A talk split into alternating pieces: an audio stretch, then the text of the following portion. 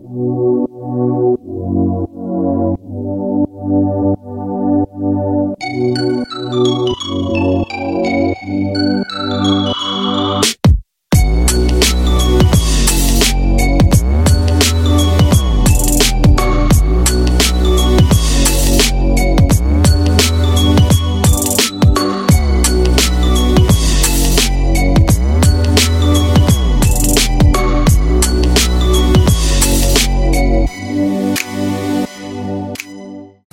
Bilimler.org'un sponsorluğunda gerçekleştirdiğimiz Kediler Krallara Bakabilir podcastimizin 7. bölümüne hoş geldiniz.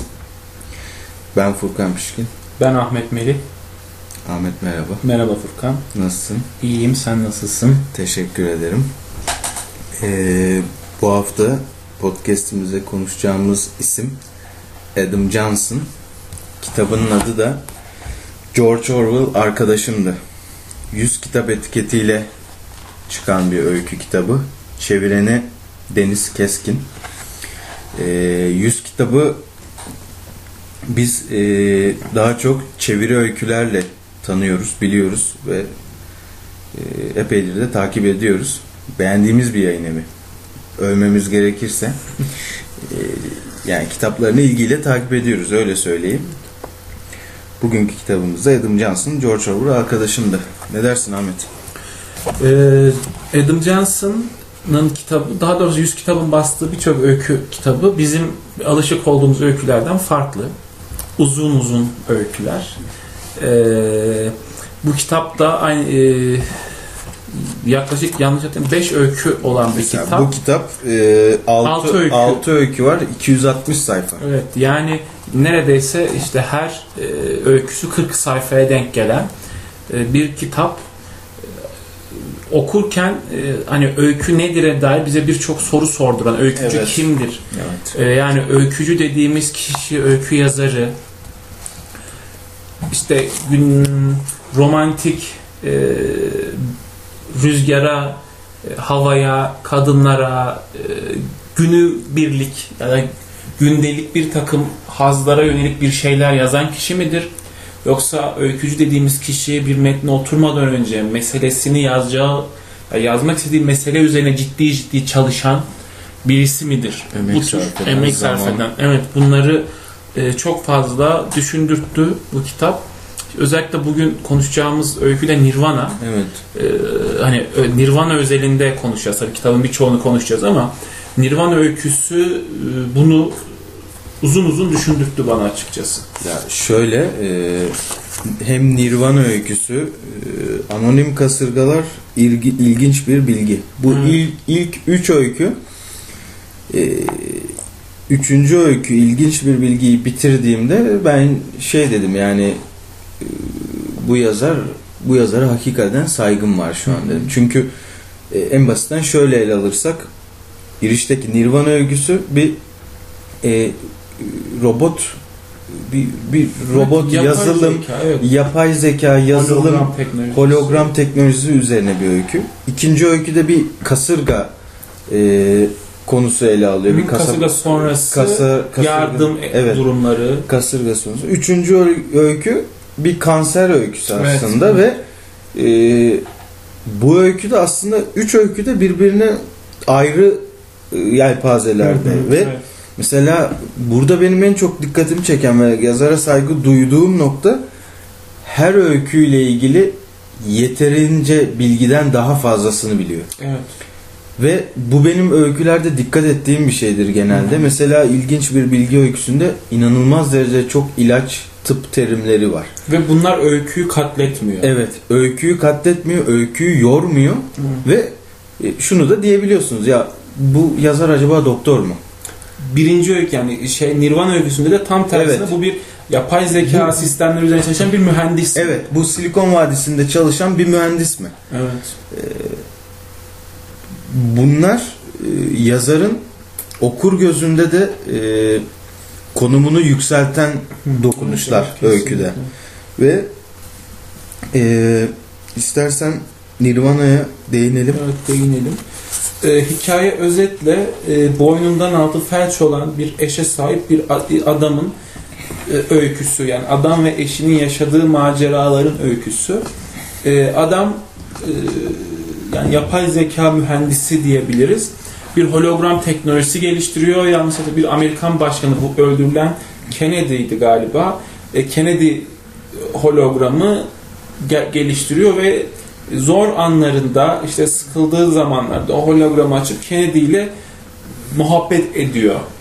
Başı bir derde sıkıştığında e, ve hologram işte yapay zeka dediğimiz o sistemde bütün bunları e, Kennedy'nin daha önceki konuşmalarından işte medya verdiği demeçler onun hakkında internetteki bütün bilgileri, verileri toplayarak sizin sorduğunuz soruya cevap veriyor ve bu şekilde bir sistem kurgulanıyor ee, öyküde. İşte eşi kadın eşine kızıyor. Hani yine mi onunla konuştun, yine mi onun yanına gittin gibi. Yani hayatlarında vazgeçilmez bir yere sahip olan bir hologram var.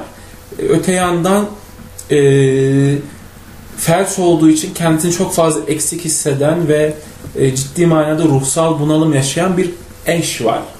E, hatta o kadar eksik hissediyor ki işte eşini cinsel anlamda tatmin etmek için e, yani onu ayartmaya çalışıyor. Çünkü eşinin o haline üzülüyor kadın mesela. Yani bu tarz durumların da yaşandığı bir öykü ve içerisinde fazlaca aslında teknik bilgi var. Yani işte yapay zekanın işleyişinden tut da e, işte hologram teknolojisi nedir? Nasıl çalışır? İşte birçok markadan bahsediyor. Evet. HP'ler, Google'lar. E, San Francisco'da yani. Palo Alto. Palo Alto. Palo Alto'da geçiyor öykü zaten. Hı hı. Zaten giriş cümlesi de e, saat geç oldu, uyku tutmuyor. Palo Alto'nun bahar havası içeri girsin diye camı açsam da işe yaramıyor diye başlıyor. Evet, Kaliforniya tam da işte Palo Alto Stanford'a yani bu Silikon Vadisi'ne yakın. Yani mekan seçimi de aslında evet. e, tam olarak bu tür işlerin yapıldığı bir mekan. Hani e, metnin yer kurgusu yani seçtiği mekan e, içerisine aldığı karakterler yani öyküde fazlalık olan hiçbir karakter yok mesela. Evet. Ya da fazla olan bir cümle yok. Ya da şöyle de diyebiliriz. Sonuçta burada e, birinci tekil bir anlatım var. Hı hı. E, birinci tekil anlatımın bir noktada tehlikeli yanı şudur. Çok fazla gereksiz ayrıntıya bulanabilirsiniz hı. ve bunun farkında olmayabilirsiniz. Hı ve fazlalık görünmez size. Çünkü mesela üçüncü tekil anlatımı işte tanrısal bakış anlatısı anla e, tanrısal bir bakış açısıyla anlattığınızda e, daha mekanik gelir size. Oldu, bitti, yaptı, etti derken e, metni daha kolaylıkla e, tıraşlayabilirsiniz. Evet. Yazma esnasındayken düzeltiden de bahsetmiyorum. Evet. Ama birinci tekilde yazdığınızda e, kulağınıza çok fazla e, tırmalayan cümleler gelmeyebilir. Evet. Metin o noktada tehlikeli yanı birinci tekil anlatımı budur. Ama hı hı. yazarın ya en nihayetinde birinci sayfa sadece işte camı açıyor, uyanmaya çalışıyor. Böyle bir karakter var evet. birinci sayfada ama bu birinci sayfadaki bu bazı yerleri gereksiz bir ayrıntı olarak da görebilirsiniz. Ama öyküde ilerledikçe karakterin yaptığı hiçbir eylemin gereksiz bir ayrıntı olup olmadığını düşünmemeye başlıyorsunuz. Evet. Yani çünkü metnin gidişatı karakterin hareket hamlesine de hizmet eden bir yapıya dönüşüyor. Kesinlikle ve Adam Johnson bunu bütün öykülerinde çok ustalıkla e, yansıtıyor. İşte gereksiz bir bilgi öyküsü. Yine bir hasta bir kadın karakter var. Ya bu sefer anlatıcı o kadın e, kanser hastası işte kocasıyla kocasıyla birlikte mutlu bir hayatları varken ve edebiyatla uğraşırken işte kocası e, okuma gruplarına vesaire giderken e, kadın kanser olduğunu öğreniyor ve e, öykü, ve öyküyü anlatırken aslında bir yatakta e, kemoterapi görüyor, birçok ilaç alıyor ve ciddi bir e, yorgunluk hissi var artık. Yani kemoterapi ilaçlarının yan etkileri çok fazla e, etkiliyor kadını vesaire ve yattığı pencereden e, kendisinin yavaş yavaş nasıl ölüme gittiğini ama kocasının hayatta kalıp işte yeni bir kadınla tanıştığı hatta bunu e, hasta olan anlatıcı da bunu arzuluyor. Ama bütün bunu yaparken yani o hayatın yavaş yavaş sönümlenip ölüme doğru giden ve buna sebep olan şeyler olarak da ilaçların çok iyi bir şekilde yan etkilerinin anlatıldığı, teknik bilgilerin verildiği bir öykü olarak karşımıza çıkıyor ve öykü bittiğinde ciddi bir ürperme hissediyoruz. Evet. Ee, ayrıca hani bizim genel olarak öykü dünyamızda, Türkiye'deki öykü evreninde hani hep şöyledir ya e, en vurucu öykü en kısa öyküdür. Yani gereksiz ayrıntılardan kurtarmalıyız öykümüzü vesaire. E, bize bu Adam Johnson şunu düşündürüyor. Acaba gereksiz ayrıntı dediğimiz şey öyküde nedir? Acaba biz e, öykü yazanlar, bizler öykü üzerine çok çalışmadığımız ve e, aslında hızlıca şipşak bir şeyler yapma arzusunda olduğumuz için mi e, öyküde çok fazla gereksiz yere rastlanıyor okurlar tarafından diye de düşündürüyor. Çünkü öykü hacimsel olarak çok büyük bir öykü E, ve aşırı bilgi var. İlginç bir bilgi, evet her bir ilginç bilgiler ama fazlaca öykünün olduğu Ve bilginin olduğu bir öykü. mesela e, şundan bahsedebiliriz. Mesela öykünün bir noktasında ilginç bir bilgi öyküsünde e, anlatıcı kadın e, şöyle bir cümle kullanıyor. Kocam bütün prezervatiflerden nefret eder. Ama diğerlerine göre daha az nefret ettiği bir marka var. Bendeki kanser türü östrojene duyarlı olduğu için doğum kontrol hapı kullan e, kullanamıyorum. Doktorların tamoxifen tamox, tamoxifenin menopoz benzeri bir süreci tetiklemesine rağmen hamile kalmamın yine de mümkün olduğunu söylemelerine rağmen kocam buna inanmıyor. Şimdi Hı hı. Öyküdeki bir karakter bundan bahsediyor. Yani Hı hı. kanserli bir karakter en nihayetinde bunu biliyordur bu bilgiyi. Evet. Fakat biz bu karakteri bir kenara bırakalım yazar açısına Hı gelelim. hı. Bu yazar kanserde hangi ilaç östrojen e, duyarlılığı var ya da yok. Böyle bir google'layabilir de araştırma da yapabilir. Ama önemli olan nokta işte şu. Ben bu bilgiyi öyküde nerede kullanacağım ve ne zaman kullanacağım? Çünkü hiç sırıtmaması lazım. Evet. İşte tam bu noktada mesela bu bilgi hiç sırıtmıyor. Evet, hiç sırıtmıyor ve bir de e, hani Google'lanmadığını da yani Evet. Google'lanmamış gibi Evet. hissettiriyor. Sanki öykü yazarı e, Evet. bu öyküyü e, yazarken ciddi manada işte tıp kitapları okumuş gibi bir durum ortaya çıkıyor. Evet yani e, şunu diyebiliriz bence. Herhangi bir öyküde, herhangi bir metinde de olabilir bu. Yani e, bir Kur'an metninde de olabilir. E, bir konuyla ilgili yazdığımız metinde araştırdığımız bilgiyi aslında o metnin içinde nasıl kullandığımız bizim o e, metnin yüceliğini belirler. Nasıl ve nerede kullandık. Yani basit olarak tez aşamasında söyleyelim. Sen bu konuya daha çok hakimsin. Tezle uğraşıyorsun çünkü bildiğim kadarıyla. Yani tezle ilgili bir konu var ve ben bu bir kitaptan, bu alıntıdan bahsetmem lazım ama bu gidişatta nerede bahsedeceğim? Hı. Ve o alıntıyı yapmadan önce o alıntıyı hazırlayacak bir giriş yapmam lazım Evet. metnin içinde. İşte bu öykü de tam öyle bir öykü. Yani oradaki bilgiye gelmeden önce o bilgiyi hazırlıyor zaten Hı. seni. Ki orada o bilgiyi okuduğunda mesela o bilginin yanlış olduğunu bile düşünmüyorsun. Evet. Belki de öyle mesela bir şey ben yok. buradaki bütün tıp literatüründe tıp bilgilerine, ilaç bilgilerine vesaire ben her şeye inandım bu Evet, metni evet. okurken. Zaten öyküyü güçlü yapan da biraz da bu değil midir? Yani Hı. hani e, anlatıcının anlattığı her şeye şeksiz ve şüphesiz bir şekilde inanman. Yani İman etme. Evet yani öykücünün e, anlattığı hikaye kendisine inandırması. Sayede zaten öyküden kopamıyorsun sonuna kadar devam ediyorsun. Ben sık sık bahsediyorum da yine aklıma Vüsat Orhan Bener geldi maalesef. Mesela Vüsat Orhan Bener metinlerini okuyanlar çok iyi bilir. Vüsat Orhan Bener'de inanılmaz derecede çok ilaç adları geçer. Hı hı. Yani e, sayamazsınız. Bir ara e, Nurdan Gürbilek bir yazısında bahsetmişti bundan e, ilaç isimlerinden vesaire. Mesela daha işte Bay Muhannis Sahtegi'nin notlarının başlangıç cümlesi bile böyledir. E, şöyle başlıyordu hatırladığım kadarıyla. E,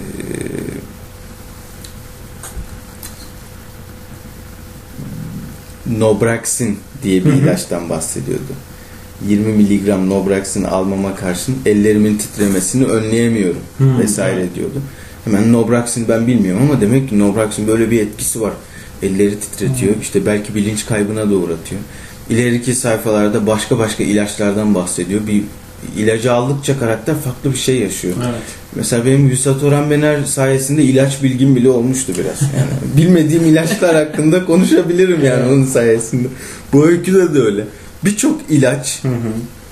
iğne, kemoterapi süreci Evet. e, bir ön bilgi sağlıyor. Evet ve bir de yani hani e, kanserin kanser hastalığının nasıl yavaş yavaş kişiyi adım adım böyle ölüme götürdüğünü de görüyoruz. Çünkü her sayfada, her yeni bir sıçramada e, karakter yeni bir çöküş evresine giriyor. Yani her yeni bir ilaç adının anılmasıyla birlikte e, karakterin yeni bir düşüş çöküş evresine girdiğini görüyoruz. Ya bir de Adam Johnson'ın en iyi yaptığı şey şu metinlerinde e, metnini okurken bir tarafta yer almıyorsun. Mesela ilginç bir bilgi öyküsünü okurken e, evet kanserli bir kadın hasta var ve onun bir kocası var ve kocası evet çocuklarla ilgileniyor vesaire ama sosyal hayatından ödün vermiyor mesela. O sırada yine okuma gruplarına devam ediyor, edebiyat programlarına devam ediyor. Hatta genç bir kadınla tanışıyor. Ama biz orada mesela adama kızmıyoruz. Ya da öbür taraftan Nirvana öyküsünde mesela kadının kocasına verdiği sert tepkilere rağmen kadına ya da adamın e, gerçekte var olmayan tamamen sahte bir şeyden e, yardım istemesine işte kadın tarafında yer alıp tepki koymuyoruz. Bunu çok güzel başarıyor ve hatta e, bunu en iyi başardığı Karanlık çayır. bunu en iyi başardığı ve hani senin e, söylediğin jiletin üzerinde yürüyen salyangoz imgesi üzerinden anlattığın o karanlık çayır öyküsünde e, bunu çok iyi yapıyor. Tabi ortaya hemen şu durum bence hemen sormak istiyorum sana. Öyküden birazdan bahsedeceğiz de. Şimdi mesela Türkiye'de e, öykülerin temalar üzerinden zaman zaman yazarlar linç ediliyor. Hatta hapise bile girdikleri oluyor. E, toplumsal bir böyle yığınların linciyle. Burada mesela Adam Johnson Karanlık Çayır'da bir pedofili öyküsü anlatıyor. Pedofili bir birey üzerinden bu öyküyü anlatıyor. Ee, bu öykü ya da öyküler insanı suça, günaha, ahlaksızlığa ya hastalığa, işte madde bağımlılığına vesaire bunu artırabiliriz. Ee, sevk eder mi? Yani öyküler böyle bir güce sahip midir? Ee, ona göre yani bu soruya vereceğin cevaba göre istersen Karanlık Çayır öyküsü üzerinden konuşalım isterim. Ee, şöyle cevap verebilirim aslında. Özgür Taburoğlu Hoca Hı hı. Vicdan diye kitabı çıkmıştı. Biliyorsun. Hı, öyle. Mesela Özgür Hoca vicdandan bahsederken kamu vicdanından bahsederken Hı hı. onun daha alt başlığında kamu vicdanının her zaman olumlu bir şey vermeyeceğini söylüyordu. Hı hı. Yani çoğunluğun vicdanı her zaman doğru değildir diyordu. Ve bence doğru bir tanım. Bunun üzerine düşündükçe doğru gelir. Tabii ilk Evet. anlamda işte biz kamu vicdanı deriz. Çoğu böyle e, televizyonda, internette haberleri yani. Kamunun vicdanı devrede gibi başlıklar görürüz vesaire. Böyle öyküler mesela bu pedofili öyküsü bunlar çok yani yazmasını geçtim konuşması bile çok tehlikeli sular. O benim bahsettiğim işte bir jiletin üstünde yürüyen salyangoz gibi. Evet. Yani hızlı gitse parçalayabilir kendini. Evet. Yavaş gitse ama yavaş yavaş yine zarar Parça görecek. evet. Ve bu konuda konuşmak da biraz böyle bence. Ama e, bu konunun yazılması ben hiçbir zaman kendimce böyle düşünürken yazılmalı mı, yazılmamalı mı, yazılsa nasıl yazılır diye düşünürken hiç böyle tatmin edici bir cevap bulamıyordum. Fakat bu kitabı okuduktan sonra e, şunu dedim. Buradaki öykü gibi yazılabilir. Evet. Yani bu öykü de çok sınırda bir öykü. Yani Evet, aşırı sınırda. çok çok sınırda bir öykü. Biz mesela kitabı ilk okuduğumda senle e, konuştuğumuzda direkt bu öyküden bahsetmişim. Evet. Yani çok ince bir çizgide gitmiş. Yani resmen dünyanın güneşe olan konumu gibi. Hani Evet, Biraz yaklaşsa dünya evet, çölleşecek, biraz uzaklaşsa buz kesecek. evet. Bu öykü de öyle. Ee, Şimdi öyküyü bilmeyenler için hatta en çok eleştirildiğimiz noktada bu. Bize konuşacağınız öykü, bir sonraki programda konuşacağınız öyküyü söylemiyorsunuz ve sürekli spoiler veriyorsunuz eleştirisi var. Buradan da duyuralım. E, bundan sonra hani bir sonraki programda ne konuşacağımızı herkese duyuracağız, bildireceğiz. Aslında program ismi Kediler Krallara bakabilir. Biraz umursamaz bir tavırı Ha, evet. simge, simgeliyor ya. Ya işte istediğimizi yaparız da diyebilirdik de Ama biz işte yine, müşteri veli niyetimiz biz yani. yine dinleyicilerle aramızda iyi bir bağ olduğunu düşündüğümüz Evet. için bunu diyoruz. Artık bir sonraki programda neler yapacağımızı, neler söyleyeceğimizi, nelerden bahsedeceğimizi biraz ön bilgi vereceğiz Evet. dinleyenler için. bir antiparantez bunu girmiş olduk. Ee, şimdi bu öyküyü okurken bir pedofili bir adam var ve ciddi manada pedofili evinden çıkmayan, e, sürekli pornografik içerikler barındıran sitelere giren Evet. vesaire. Hatta en sonunda bir çocuk pornosu almak için bir yere gidip orada dayak yiyen, hani orada dolandırılmaya dolandırılmaya çalışılan bir adam oradan koşarak kaçarak uzaklaşıyor, evine geliyor ve e, akşam vakti e, yan komşularının anne babasının evde olmadığını ama iki küçük kız çocuğunun orada olduğunu görüyor ve kız çocukları e, adamla birlikte hani yani çünkü başlarında bir büyük olmadıkları için korkuyorlar ve adamın onlarla vakit geçirip geçiremeyeceğini soruyorlar. E, çok e, dramatik hani bir durum. Ya iki masum çocuk var ve bir yandan pedofili bir birey, bir adam var. E, ama öyküde adam çocuklarla e, duygusal yani arkadaşça bir bağ kuruyor ve onlara bir aitlik hissediyor, bir şey hissediyor ve onlara zarar vermemek için kendisini sürekli dizginleyen bir e, birey üzerinden hikaye gidiyor. Türkiye'de de evet hani mesela politik, cinsiyet temelli e, bir takım öyküler var. Ama mesela hiçbirisi bu öykü kadar soft ve sınırda yer alamıyor maalesef. Yani ben bunu şöyle yorumluyorum. Yani Türk öyküsüne de eğer vurmak, konuşmak gerekirse yani Türk öyküsünün manipülatif olduğunu çünkü herkesin bir kampta yer aldığını ve öykü yazarken var olduğu kamptan karşı kampa bir nefret, bir işte kin yahut kendi kampına bir aidiyetlik göstermek için öykü yazdığına inanıyorum. Ya da o öykü bilinen yüzüyle anlatıyor. Yani Evet. bir, bir tarafa karşıysa bunu direkt dile Evet, getiriyor. Hani s- e, sanatı araya koyarken bile sanatın o e, metaforik Hı hı. e, yanından yararlanmaktan ziyade direkt Evet. müdahale etmeye çalışıyor. Diğer türlü e, işte eşcinsel temalı öyküler de böyle. Ve Yani e, çok net çizgisini Evet, koyuyor. ve ya. sanatsal hiçbir şeyi yok. Yani çok net bir şekilde e, kendi bir eşcinsellik kabulü var. Mesela Yalçın Tosun öyküleri böyle değil ama. Evet. Ya mesela onlarda evet her bir eşcinsel öyküsü ama ciddi manada sanatsal işte öykünün verdiği imkanlar etra- e- e- imkanlardan yararlanan bir anlatı varken e, daha böyle gençlerin yazdığı işte 2010 sonrası yayınlanan kitaplara baktığımızda Şu ayrılıyor bence. Hı hı. Bildiri gibi yazılan Evet. öyküler ve öykü gibi yazılan bildiriler. evet Bence böyle bu tanım bence iyi oldu. evet çok güzel söyledin. Yani bu bakımdan da hani kitap e, hani bizde hep şu tartışma vardır ya her şey öyküleştirilebilir mi? E, bunu gösteriyor aslında. Yani teknik bilgiyi, tıbbi terimi, e, konuşulması zor konuyu. Evet çünkü Türkiye'de de e, bir sene önce mi pedofili ile ilgili bir Ramazan'da. kitap Evet, evet. Zümrüt Apartmanı diye Evet, bir evet. kitap e, yazarı tutuklandı sanırım. Evet yayıncısı ceza diye. Mesela şimdi böyle bir durum var. Ama şöyle bir şey var. Mesela orada da e, adamın yapmak istediği şey işte kendince bahsettiğine Hı hı. göre o Amerikan öykü geleneğindeki bir anlatım tekniğini kullanmak. Ama işte bunu yapman için o tekniğe hakim olman gerekiyor. Evet. Sen direkt pedofiliyi olumlayarak anlatmışsın. Yani Evet. böyle bir sanatsal üretim olamaz. Tabii bir de şöyle şöyle bir hata var.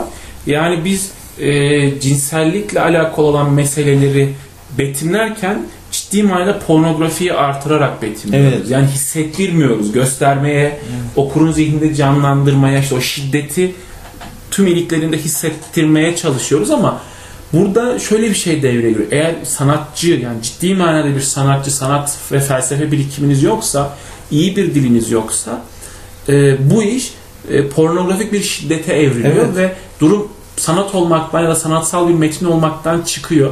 Ama şunu da söylemek gerek bence burada. Yani kitlenin linci üzerinden karar verilmesi bence çok hatalı. Evet. Ve hatta ondan sonra şöyle bir eleştiri geldi.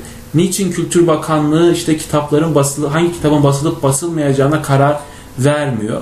Bu bir anlamda sansür, sansürü meşrulaştırmak demek. Yani e, çok yani çok ince bir çizgide yürüyoruz aslında birçoğumuz öykü yazarken. Evet biz şu an konuşurken bile Evet yani şu an diken üzerindeyiz. Yani eğer bir dinleyici bizi yanlış ya da anlarsa şöyle de olabilir. Mesela şuradan bir konuştuğumuz bir cümleyi, bir kelimeyi Evet. kesip mesela Twitter'da paylaşsa Evet şu, hep şu an ikimiz de evet, pedofili savunucusu He. durumuna düşmüş olacağız. Oysa bambaşka bir şeyden Evet. bahsediyoruz. Hani Adam Johnson öyküsü son cümlelerimizi hani söylemek gerekirse yavaş yavaş hani va- vaktimizin sonuna gelmişiz. Ee, yani Adam Johnson öyküsü bize öykünün ne olduğunu ama aynı zamanda e, nerede yazılıp ne karşılık alabileceğine de bir cevap veriyor. Ee, iyi bir öykü e, içerisinde neyi barındırırsa barındırsın. Eğer üzerine gerçekten çalışılmış, gerçekten vakit harcanmış ve sanatsal bir metin olarak öykü ortaya konulmak istenmişse e, gerçekten gücünü e, bir şekilde gösteriyor diyebilirim. Evet yani şundan da bahsedelim Hı hı. son olarak. Ee, bir dahaki bölümümüzde yani 8. bölümde de yine hazır öykünün böyle teorik poetik Hı hı. kısmına değinmişken, öykünün işçiliğine değinmişken son zamanlarda da sık sık birbirimize sorduğumuz e, dergilerden yola çıkarak, yeni yayınlanan kitaplardan yola çıkarak ve bu Adam Johnson'ın kitabındaki uzun bize göre çok uzun e, öykülerden yola çıkarak öykü kısalıyor mu? başlığı altında konuşmaya devam edelim bence. Bir dahaki bölümde. Ee, böyle de bir dahaki bölüm hakkında bilgilendirme de vermiş olalım. Yedinci podcast'imizi e, bitirmiş oluyoruz. Kediler Krallara Bakabilir podcast'i sosyalbilimler.org'un sponsorluğunda her ayın başı, ortası ve sonunda yaptığımız Öykü Podcast'te bizi dinlediğiniz için hepinize çok teşekkür ederim. Ederiz. Ee, son olarak da e, sosyal medya hesaplarımızdan da bahsetmek yarar var. Hı hı. Bizi oradan takip edebilirsiniz. Facebook'ta Kedi Kral Pod yazarsanız çıkar direkt. Ee, aynı şekilde Instagram ve Twitter adreslerimizde de kedi et, et kedi kral pod e, yazdığınızda e, oradaki kitap okuyan birazcık umursamaz bir kedi fotoğrafı görürseniz O biziz. o biziz. Ee, kediler krallara bakabilir diyoruz ve sizler de krallara gülerek espriyle ve korkusuzca gülmeyi ve bakmayı unutmayın diyoruz. Bir sonraki